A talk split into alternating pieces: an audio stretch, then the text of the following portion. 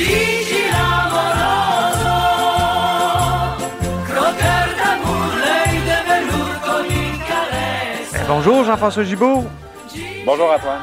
C'est notre compteur, évidemment, et accessoirement directeur de la recherche à QMI, en direct de chez lui, comme toujours, mais très à l'affût. Il paraît, Jean-François, qu'on va pouvoir se petit rassembler bientôt. Mhm, enfin, enfin, diront plusieurs. là. Oui.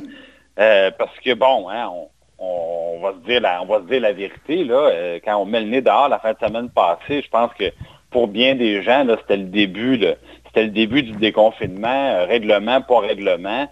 On voit que les gens sont plus prudents, mais on, voit aussi que les gens prennent plus de liberté, puis des, petits rassemblements, on en voyait un peu partout. Hein, il s'agissait d'ouvrir là. Puis même chose pour les policiers. Je pense que les policiers, eux autres, c'est le contraire.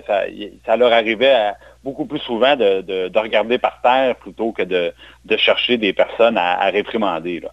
Mais la, la- la bonne nouvelle, hein, Antoine, c'est que euh, maintenant, ça serait notre tour. Euh, là, au moment où on se parle, le gouvernement n'a pas fait son point de presse encore, mais euh, on annoncerait donc enfin aujourd'hui la possibilité de tenir des petits rassemblements. Mais là, encore une fois, le diable est dans les détails. Donc, Oui, ça veut dire combien de personnes, ça, petit rassemblement? Il y, a, il y a plusieurs formules et euh, on s'est penché là-dessus, nous, au bureau d'enquête, euh, la semaine dernière, et euh, on a fait deux grands constats. Le premier constat, c'est qu'on est au Québec, un des derniers endroits dans le monde où toute forme, de, rassemblement est, est interdit. Euh, parce que dans le reste du Canada, bon, maintenant, c'est permis partout. Dans l'Ouest, même des rassemblements assez gros, d'une cinquantaine de personnes sont, permis. Et c'est vrai pour l'ensemble du Canada, mais c'est même vrai dans des pays européens qui y ont goûté. Euh, par exemple, en France, depuis euh, le, le 11 mai, ben, 10 personnes et moins, c'est permis. Euh, en Italie, c'est plus, c'est plus contraignant, mais disons que quand on, parle d'activités familiales, les gens d'une même famille peuvent s'organiser des activités familiales. Et euh, c'est la même chose pour l'Espagne, par exemple. Et l'Espagne, c'est pas parce qu'ils n'ont pas goûté, là, euh, il y a possibilité d'avoir des rassemblements de 10 personnes et moins. Mais là, maintenant, moi, ce que je trouve intéressant, c'est de voir que des fois, on, on- les- les- les pays, ce qu'ils font, c'est qu'ils disent vous pouvez vous pairer, par exemple, avec une famille d'amis. Donc, on dit, si, par exemple, vous voulez souper avec les voisins euh, une fois par semaine, ben, vous pouvez désigner, donc, ces amis-là, et c'est spécifiquement ceux-là que vous aurez le droit de voir. Donc, ça ne va pas être l'autre voisin le lendemain. Il faut que ça soit les mêmes. Des fois, c'est les membres de la famille, ou des fois, ben, il n'y a pas de, y a, il y a pas, à- il y a pas de limitation sur le nombre de nouvelles personnes, mais la limitation porte sur le nombre de personnes qu'on peut voir à la fois. Mhm. Donc, euh, au gouvernement du Québec, qu'est-ce quel choix qu'on va faire? Est-ce qu'on est-ce qu'on va dire dorénavant, c'est la cellule, c'est votre cellule familiale, par exemple, avec les, les- les- les- la, famille un peu élargie, c'est-à-dire frères, sœurs, euh, bon, peut-être cousins, cousines, parents, ou s'ils vont dire, dans le fond, comme ça se fait ailleurs, ben là, là, vous allez identifier soit des amis qui ne sont pas nécessairement de la famille, soit des voisins que vous allez pouvoir fréquenter. Et à ce moment-là, ben, euh, on pourra toujours contrôler puis regarder, voir si vous fréquentez des personnes que vous avez déclarées.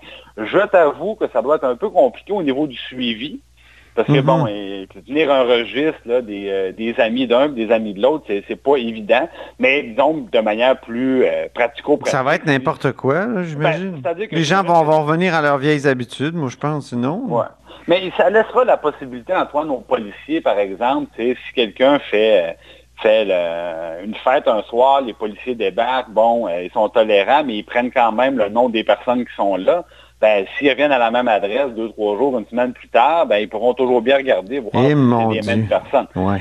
Ça, ça donne une latitude, mais on s'entend, ça sera pas la chose la plus facile à faire appliquer. là. Certainement pas. Mais ça va, dans, ouais. ça va dans le bon sens, parce que si le gouvernement bouge pas, ben on se retrouve comme avec les limites de vitesse sur l'autoroute. Hein. C'est-à-dire, il y a un chiffre à la pancarte, tout le monde sait que c'est pas le bon chiffre, puis là, il y a une tolérance des policiers. Ben, si, si le gouvernement du Québec ne bouge pas, ça va être la même chose. C'est-à-dire que formellement, on n'aura droit à rien, puis dans les faits, il y a une pratique qui va s'installer, puis ça va devenir un peu, euh, ça va être laissé à la discrétion des policiers. Je pense que c'est préférable que le gouvernement, comme ça, assouplisse, donne des règles, donne un cadre, puis on, pourra à ce moment-là euh, continuer à respecter les consignes tout en, en, pouvant euh, un peu sortir de notre isolement, dans le fond, que tout le monde, tout le monde veut briser.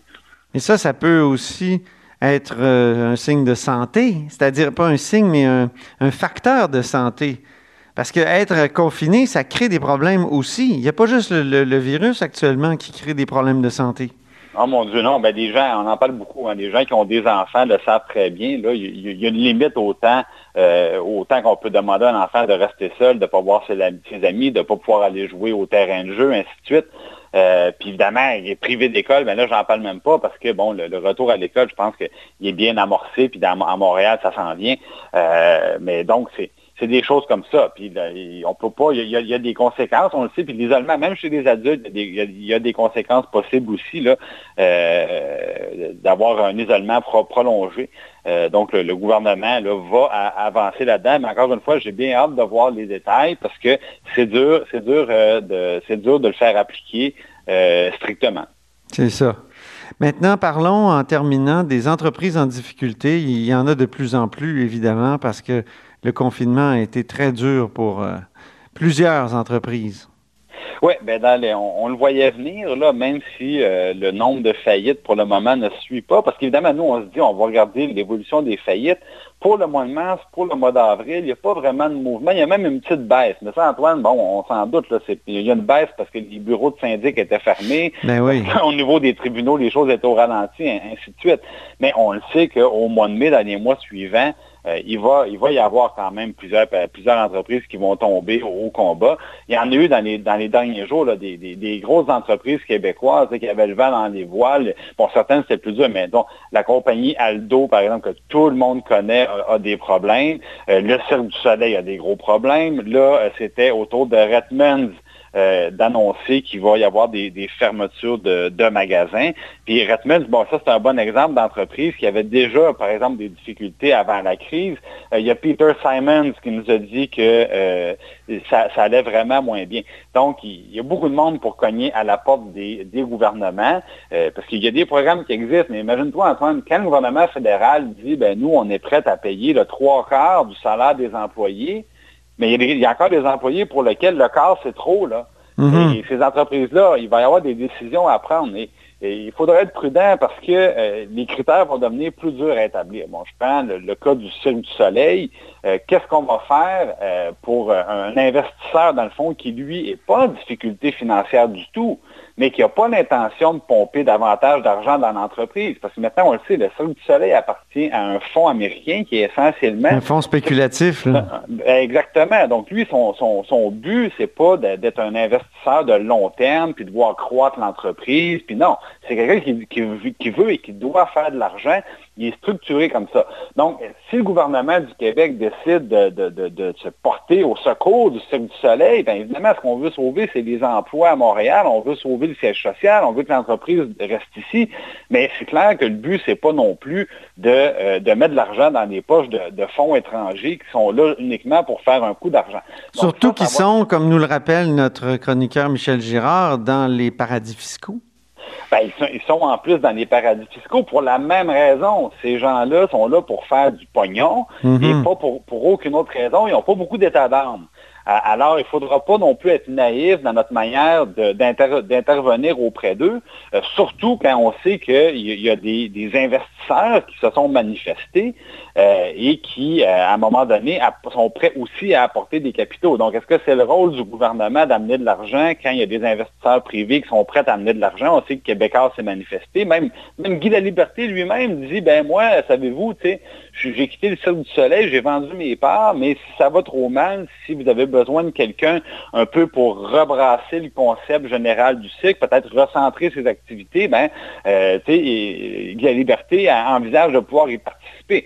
Mais bon, M. La Liberté lui-même n'a pas eu beaucoup de, de, gêne à, utiliser les, euh, les, paradis fiscaux, à demander un gros montant d'argent, par exemple, à, la caisse de dépôt. Euh, euh, est-ce qu'il pourra lui-même racheter pour une fraction ce qu'il a vendu pour un prix beaucoup plus élevé il y a quelques mois? Ça aussi, ça sera à surveiller, bien sûr.